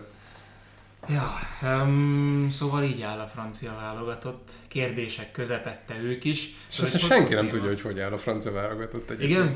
Hát nem, mert ugye leg... Julien Laurent sem. Hát ő biztos tud a Pogba fivérekről, meg az Mbappé botrányokról, de az legutóbbi összetartáson a francia válogatottban 14 hiányzó volt. 14. Hát és Pogba- Kanté Pogba Pogba Kanté nincs. nincs, azt tudti. Kanté Pogba nincs, uh, Várán is ugye kérdéses, Ümtiti nincs, tehát hogy ezzel gyakorlatilag a négy embert mondtam, aki a 18-as válogatottnak a meghatározó ilyen négyszögét alkotta a belső védők, meg a középpályások. De Zsirú van, De Zsirú van. úgyhogy nem kell pánikolni. Hát meg van, ez lesz Benzema is, nem? Tehát, hogy azért ott sem annyira komoly a probléma. Ez a kérdés, hogy Benzema lesz elvileg, a, Nem a kezdésre nem biztos, hogy fölépül. Nem tudjuk. Tényleg Hát. Giroud bomba formában van egyébként, Mhm. tehát hogy ha onnan nézzük, akkor az, az remek, csak hát kérdés, hogy Ezt Bence írta, vagy te írtad a Kateri vb témát? Én. Nem Te írtad? uh-huh. Beszéljünk még róla? szerintem egy kicsit érdemes. Hogy? Persze, hogy kivágjuk, vagy nem. De hogy vágjuk. Uh, igazából csak azzal kapcsolatban érdekes, mert én Krisznek a véleményére kíváncsi vagyok, aki nagyon régóta figyeli és, és viszonylag közelről látja ezt a, ezt a katari építkezés beavatkozást, mind a francia futballban, akár itt televíziós, akár a klub szintjén, akár itt a VB rendezés kapcsán, mert ezek nagyjából egy időben indultak ezek a folyamatok a tízes évek elején, hogy egyrészt látjuk-e azt, hogy itt nagyjából szerintem látjuk, hogy mi a végcél, Uh-huh. de hogy a végcél után mi történik, engem az foglalkoztat leginkább. Tehát, hogyha meg lesz ez a sikeres világbajnokság, attól például a Paris Saint-Germain projekt az ugyanúgy fog épülni, mint ahogy az elmúlt tíz évben épült? Hát ö, a jelek szerint egyébként igen, de ugye minden áprilisban ezek megdőlni látszik, amikor éppen kiesnek a bajnokok ligájából, vagy inkább úgy mondom, nem nyerik meg a bajnokok ligáját. Itt ugye az a nagy kérdés, hogy mi lesz. És ugye most ez egész ilyen földrengésszerű volt most tavasszal, amikor kiestek, mert nyilván irgalmatlanul lefektetett cél volt az, hogy a Katari VB alatt hát ha tudjanak már haknizni azzal a BL serleggel, és ez ugye nem valósult meg még úgy sem, hogy ott volt Lionel Messi. De ugye a katariaknak nem csak egy BL serlekkel, hanem már csak pusztán az, hogy megvan Lionel Messi, és ki tudod plakátolni vele a dohai repteret, azzal már a sikernek egy bizonyos koncepciót eladod a országvilágnak. Nem, hát ugye engem azzal foglalko- az foglalkoztatott a katari kérdésben, hogy Katarnak ez elég kevés találata van ebben az egész szervezésben. Emberi jogi kérdésben, munkaügyi kérdésben, ha arról van szó, hogy akkor tényleg hogyan húzták fel ezeket a stadionokat, hogy hány halálesetről számoltak be ténylegesen, hogy a nemzetközi szervezeteket mennyire vonják be ezekbe, tehát hogy itt a mai napig nem tudjuk egyébként, hogy hány munkás halt meg mindenféle szerencsétlen körülmények között. És hogy ez azért eléggé para. A másik része az pedig ugye a, a megválasztásnak a körülményei, hogy Katar ezt ugye hogyan kapta meg, és hogy ezt néztem meg, vagy ezt gyűjtöttem ki, hogy a, a FIFA végrehajtó bizottság, amikor 2010-ben odaítélte az Oroszországnak, Oroszországnak meg Katarnak ezt a, a VB rendezést, az ottani 22 tagból 12-t már elítéltek, vagy eltiltottak a futball különböző ügyeitől. Ételesen le van írva a FIFA Mafia című. Úgyhogy ez, ez, ez nem kérdés. De még bocs, csak azért, És hogy, igen? a Tibinek a kérdésére, tehát hogy azt, uh-huh. azt csak azért pontosítanám, vagy lehet, hogy így jobban érthető, hogy a, az egész Katar projektnek a kicsúcsosodása ez a világbajnokság. Uh-huh. És a Paris Saint-Germain is, mintha azért is építették volna föl, így azért táplálták volna ennyi pénzzel, hogy a, a VB-re fölépítsék az egésznek a, a hátterét, de hogy a VB az a kicsúcsosodása lesz az egésznek, és megéri utána annyi pénzt rakni továbbra is a Paris Saint-Germain projektbe, vagy az európai projektbe, mint előtte. Tehát utána most nem lesz olyan végcél, mint a VB. Bocs, mielőtt válaszolnál, tehát itt annyit kell még azért hozzátenni, hogy a Paris Saint-Germain szerintem csak egy része ennek a projektnek. Ugye Nasser Kelaifinek hívják jelen pillanatban az Európai Klubok Szövetségének az elnökét, ugyanúgy hívják, és nem névrokonságról van szó, hanem személyi egyezésről. A, hogy hívják, nem Al Jazeera, hanem a Beansport. Beansportnak a, a vezérigazgatóját, hogyha uh-huh. jól tudom, tehát annak a szervezetnek is. Ő Meg még 40 másik ilyen, és ilyen sportintézménynek. És hát annak azért van jelentősége, mert ha jól emlékszem, akkor 2026-ig ez a cég gyártja a bajnokok ligája mérkőzéseket. Tehát a, amit képi anyagként itt az elején beszéltünk és meséltünk, abban nagyon-nagyon komoly szerepe van, hogy, hogy ők, tehát ez az összefonódás ez annál sokkal szorosabb, uh-huh. mint hogy Paris Saint-Germain, de mégis egyébként ugye ez a korona ékszer, ezt nyugodtan mondhatjuk, mert kevés, kevésbé lehet, tehát nyilván befolyás lehet szerezni a klubok szövetségének elnökeként is, meg televíziós társasággal is, de talán a, a leginkább mutogatható, meg, meg, meg értékes portékának egy kívülálló számára a Paris Saint-Germain tűnik. Hát mint korona ékszer, igen, de én, én ezt az egészet inkább úgy látom, hogy a PSG, meg ez az egész sportprojekt, ez tulajdonképpen csak egy manőver egy sokkal nagyobb saktáblán, meg egy sak játszmában. És hogy a katariaknak az ambíciója, az nem feltétlenül az volt, hogy most a sporton keresztül, és akkor innentől jön be ez a sportmosás fogalma, hogy akkor azon keresztül növeljük a reputációnkat, meg hírnevet szerezzünk, hanem arról szól, hogy gazdasági és biztonságpolitikai szempontból hogyan biztosítsuk be magunkat akár a következő évtizedekre. És szerezünk befolyást. És szerezünk befolyást. És, Most, e, és ez, ez, a, ez, a, ez a VB rendezés, ez ennek az egyik ilyen lépése. Mert hogy egyébként az, hogy rengeteg erőforrással rendelkeznek, amiket aztán megpróbálnak barátsága átkonvertálni, ez erről szólt ez az egész manőver sorozat. És uh, nagyon, uh, most elfelejtettem, hogy mit akartam mondani, de hogy a, a, a, ami, a, ami ebben az egészben fura az az, hogy mindenki arról beszél, hogy ezt bolykottálni kellene. És engem ez foglalkoztatott benne, hogy akkor a szurkolóknak, meg a szereplőknek, meg akár a játékosoknak felrólják azt, hogy hát akkor miért nem tüntettek, meg miért nem bolykottáljátok a Katari VB-t. Miközben meg szerintem egyáltalán nem őket kellene, hanem megnézni azt, hogy egyáltalán ez hol csúszott el. És akkor nézd meg mondjuk egy FIFA-t, ami egy olyan szervezet, ami odaítéli ezeket, és amely 98-ban 300 millió, 300 millió dollár volt az éves bevételük. 2014-ben 5,2 milliárd. Igen. Tehát, hogy akkorát nőtt egy olyan szervezet, amit egyébként, ami egyébként semmennyire sem regulázza a, a futballnak a gazdasági oldalát, vagy a gazdasági szektorát, és közben meg van egy ilyen intézményi alapja, ami gyakorlatilag úgy működik, mint egy ilyen család, vagy nem tudom, egy ilyen, egy ilyen hatal, amiben gyakorlatilag ekkora megnövekedett pénzmennyiséggel szinte kódolva van benne, hogy az az egész egy, egy korrupt szervezetté válik. És hogy ebben a kérdésben visszadobni ezt az egészet a szurkolóknak, ahol mondjuk Franciaországban most már az van, hogy nem teszünk ki kivetítőket Párizs fő, fő tereire, mert hogy akkor nem nézzük a meccset. Oh, szerintem ezzel pont az veszít, akinek a legkevésbé van hatása erre. És én azt mondom, hogy szerintem inkább ezeket a szervezeteket kellene regulázni, mint sem a szurkolóktól elvágni, hogy akkor most nem, nem nézek meg egy Katar Ecuador. Csak kiregulázza meg azt a FIFA-t, amelyik a nemzetek fölött áll az egész világon átívelve. Tehát, hogy a FIFA az, az, az, ne, az nincsen semmelyik bíróság alá bejegyezve, maximum a nemzetközi sportdöntőbíróság, de hát ott meg olyan kapcsolatok vannak, olyan összefonódások, hogy saját magát nem fogja elítélni gyakorlatilag. Ez bennem is egyébként maximálisan átfordult, ez amit itt most az előbb beszéltél, beszéltetek, hogy volt bennem is egy elég komoly ellenérzés itt az egész rendezéssel, meg, meg a VB-vel kapcsolatban. Most, hogy közeledünk hozzá, én nagyon várom. Hát ugyanúgy, ugyanazok a játékosok fognak játszani, brillírozni, cselezni, lőni, szerelni, akiket egyébként csodálunk hétről hétre az európai topligákban, és, és egy nagyon-nagyon értékes és komoly presztízsű trófeáért játszanak, úgyhogy élvezzem mindenki, meg szerintem most jelen pillanatban, ha már eddig jutottunk, akkor ne azt keresjük, hogy kit kell büntetni a VB-vel kapcsolatban, hanem, hanem próbáljuk meg ennek a tornának minden pillanatát kielvezni.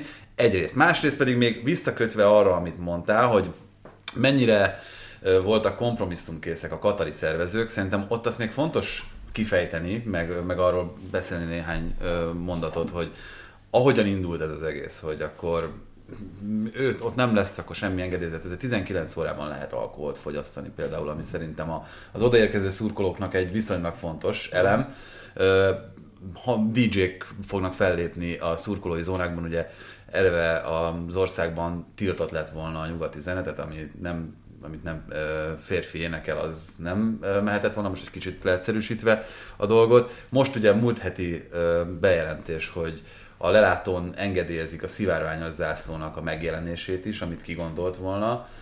Amit egyébként a katari biztonsági személyzetnek a, a, az elnöke azt mondta, hogy Hát előfordulhat, hogy megelőző jelleggel el kell, hogy vegyük ezeket a szimbólokat, szimbólumokat, hogy elejét vegyük az agressziónak. Tehát, hogy ezzel meg tudod... Jó, igen, ez egy kicsit gumi, gumi szabályt állítottak fel. Jó, de mindegy, tehát a kompromisszum készséget azt valamilyen szinten érzed a, a rendezők részéről. Arra 28 napra igen. És ez nagyjából eddig, ebben kimerül szerintem Katar esetében. Jó, csak ennyit akartam ezzel kapcsolatban megmondani. Gyorsan még végigszaladunk az olasz meg a spanyol történéseken, mert azért csak volt egy piké visszavonulás. Parancsolj. Vagy pikével kezdjük? Hm, hát akár.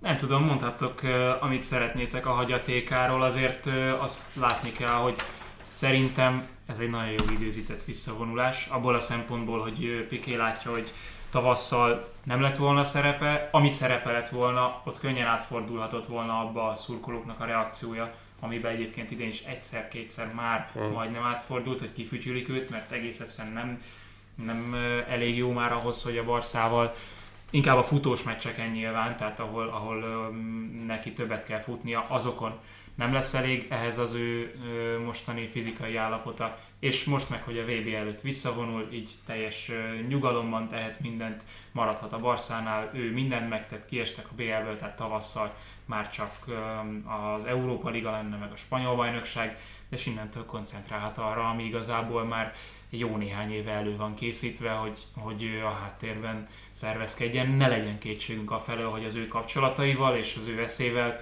ott fog maradni, nem csak a Barcelonánál, hanem a fociban, és csak az a kérdés, hogy melyik, melyik elnöki pozíciót foglalja el. Belefér még Krisz, vagy? Persze, persze. Nem, nem, egyáltalán nem. Nekem csak annyi jutott eszembe ezzel a Piqué visszavonulással kapcsolatban, hogy én nem emlékszem arra, hogy bárki a barcelonai legendák közül ilyen lehetőséget kapott volna a búcsúra. hogy az egész Camp Nou tapsolja, és egyenként elbúcsúzik minden stábtag. Nagyon jó volt egyébként szerintem. És már csak emiatt is egyetértek azzal, amit mondta, hogy jól időzített volt ez a... Ezt is átgondolta, bocsánat, még ez jutott eszembe, hogy, hogy van tétjeit? Nincsen, hm. játszhat akár ezen a mérkőzésen. Furcsa lett volna egy olyan meccsen elbúcsúzni, ahol komoly tétje van, ahol a Barca már a Reállal kiki harcban van a, a hm. La Liga címért, és ez azon egyik utolsó meccsen azt mondja, hogy itt a, az akkori leendő média viharban, ami a Real Barca versenyfutás közben zajlik, hogy hát egyébként elbúcsúzott Piqué senkit nem érdekel, itt viszont érdekel mindenkit. Nagyon fura lesz egyébként a Barcelona, most ezen gondolkodtam, amikor már nem lesz, amikor Busquets is el fog menni, akkor Zsordiába is el fog köszönni, akkor mi lesz? Egyébként tényleg nagyon érdekes volt látni azt a hatalmas tiszteletet, ami Pikét övezi, már csak az ilyen social médiás tiszteletkörök alapján. És nyilván ebben benne van szerintem az is, hogy Piké az a vérbeli kulé, tehát, hogy az a igazi barcelonai kereskedő, tár, kereskedő társadalom sarja, akinek már a nagyapja is ugye alelnök volt, és hogy abszolút ezt a Barca DNS-t ezt így magában hozta. És emiatt, és ezzel szeretett is szerintem játszani, hogy barszásként, hogy ő tőzsgyökeres és hazabeszéd Katalóniának. A másik része meg az, hogy nyilván a tisztelet szerintem azért is jár neki, mert néztem most ilyen tribute videókat róla, ilyen 2009-2010-es időszakból, amikor amikor a foci még nem tartott ott az ilyen labda nélküli műveletekben, mint most. És láttad ezt a, ezt a Guardiola féle csapatot úgy játszani, hogy gyakorlatilag így viszik a labdát, és ugye a tikitaka, tehát amikor arról veszünk, hogy tikitaka, akkor nyilván mindenki inkább a paródiáját azonosítja, hogy mindenki három méterre áll egymástól, és 40-et passzolnak, uh-huh. de úgy, hogy előre nem mennek. És olyan, olyan ilyen, ilyen játék elemeket látni, amikor felviszik, felviszik, eljutnak a 16-osig, falnak ütköznek, és akkor visszaforgatják egészen a kapusig, és gyakorlatilag egy ilyen tempótámadás épül fel, és az egész csapat ilyen 60 méter széles, és tényleg szétnyúlik az egész, és szerintem ez volt egyébként az eredeti tikitaka mm. ötlet, és hogy ebben Piqué mennyire egy olyan védő volt, aki szerintem így egy olyan korba került, ahol szükség volt erre, és abban így ki tudott teljesedni. És szerintem ez egy hatalmas erénye, hogy ez a kettő így, vagy, tehát, hogy ez a kettő így találkozott, és ez, ez, ez tette teljesé Pikét meg nyilván az, hogy tudott tanulni az olyan mentoroktól, mint mondjuk Pujol, meg akivel tök jól összepárosult. Ugye Michael Cox szereti azt hívni, úgy hívni ezeket a védő tengelyeket, hogy a kutya meg a macska. És ugye van a kutya, aki meg tapad az ellenfélre, aki harap, aki, aki rámegy, aki ütközik, aki fizikai párharcra jelentkezik, ez volt ugye Pujol, meg van a macska, aki meg inkább settenkedik, aki inkább okosan felméri a területet. Tarkovsky és Cody. Ja, nem, ott mind a, mind a kettő kutya. És hogy, és hogy Pikén, Pikén azt érezted, hogy a kettőt tudja ötvözni, de hogy egyébként meg tök jó felmérte ezt, hogy, hogy láttad azt, hogy már akkor oda tartott, amikor még a, még a csatár se tudta, hogy ott lesz a labda. Milyen furcsa, hogy kellett ehhez egy kitérő a a Manchester Unitedba. Viszont amit még ugye öm, szeretek vele kapcsolatban, és szeretném, hogy ez több játékosnál lenne így, lehet, hogy ez nem mindenkinél, és nem minden pillanatban ö, van így, az idő megszépíti az emlékeket, hogy ő kimondta, amit gondolt. Tehát, hogy Igen. van, van esze, de emellett mindig elmondta azt, hogy ő mennyire utálja a Real Madridot, és, és mennyire fölhergelte az embereket ilyen szituációkban, és kiállt az igaza mellett. Mondjuk nyilván néha ezt átgondolta, néha nem, de neki lesz befolyás. Hát meg ez, ez, a, ez a fajta ilyen kettős élet, amit folytatott, és most hi-hi-hi, ha-ha-ha, de nem, nem erre gondolok, hanem az, hogy ugye ő nem csak focista volt, hanem már gyakorlatilag 20 éves, 20 évei eleje óta már ugye ilyen bizniszmenként Mondj még egy pozícionálja magát. játékost, aki játékos korában a, abban a ligában, ahol játszik, a ligának az elnökével, vagy hát pontosabban a... Azt hittem, aki bizniszet. Mert Matthew Flaminit akartam mondani, aki maga milliárdos volt. Jó, de ez teljesen szélsőséges például. Tehát ez annál még sokkal szélsőségesebb, hogy Rubiales-szel Aha. kijöttek erről hangfelvételek, egyezkedik arról, hogy a szuperkupát miért érdemes Szaúd-Arábiában négy csapattal játszani, és hogyan fogják ők elosztani a pénzeket. Egy játékos, aki játszott közben Egy, a Barca. egy olyan játékos, akit meg Pujol, amikor meg Piqué volt 21 éves, akkor Pujol így a, pályán állítólag mindig így arra emlékeztette, hogy Geri, vagy, vagy Zseri, Geri, Geri, hívjuk Gerinek, Geri, Geri, mi van? Ja, csak figyelni akartam, hogy koncentrálsz. És még uh, Guillaume Balogét uh, hadd mondjam el a sztoriát, mert az zseniális volt.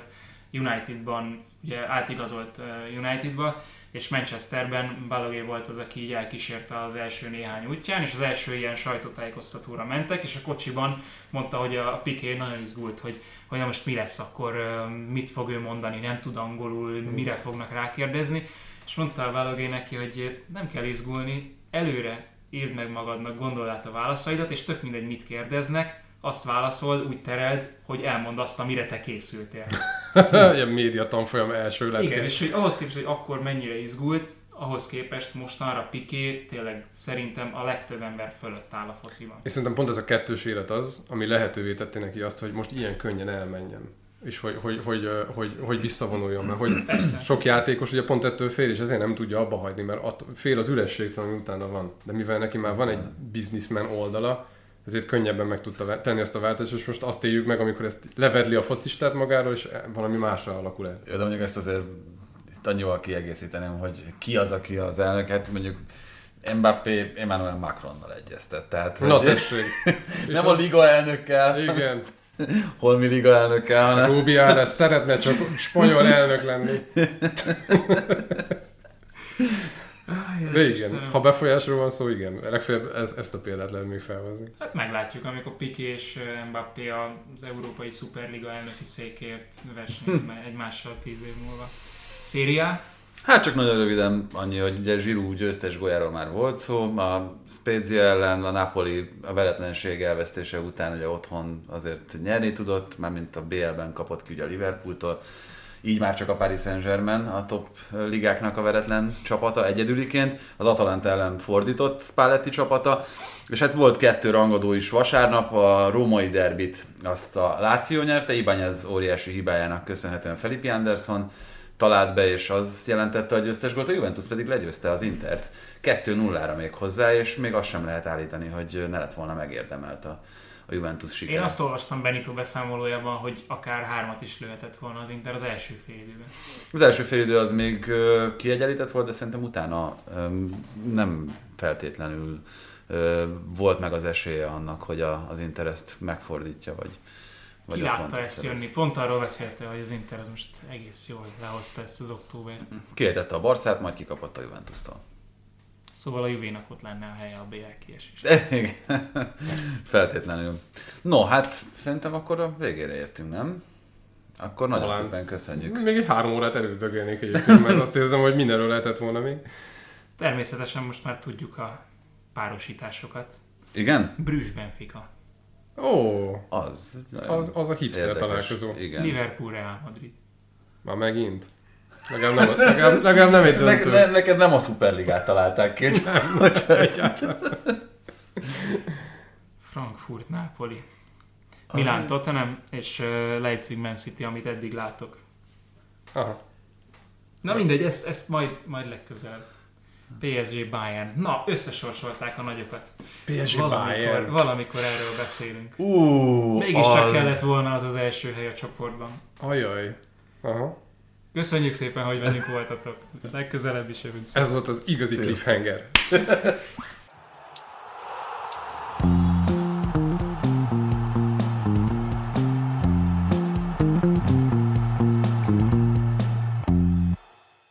Ha más podcastekre is kíváncsi vagy, hallgassd meg a Béton műsor ajánlóját. El tudod képzelni, hogy a podcastet, amit éppen most hallgattál, fél év múlva már a mesterséges intelligencia generálja? Mi sem. De ha érdekel, eljötte már a gépek lázadása. Hallgass bele az Embertelen podcastbe. Orsós Lajos vagyok, a műsor házigazdája. Egyelőre még élőben. Egyelőre. Fedezzük fel együtt, hogyan ismerkedik, randizik, mesél és vitatkozik Betty és Péter, két teljesen mesterséges intelligencia. Lajos, a podcast címét mond még egyszer, Léci. Oké. Okay. Embertelen podcast. Ez a műsor a Béton közösség tagja.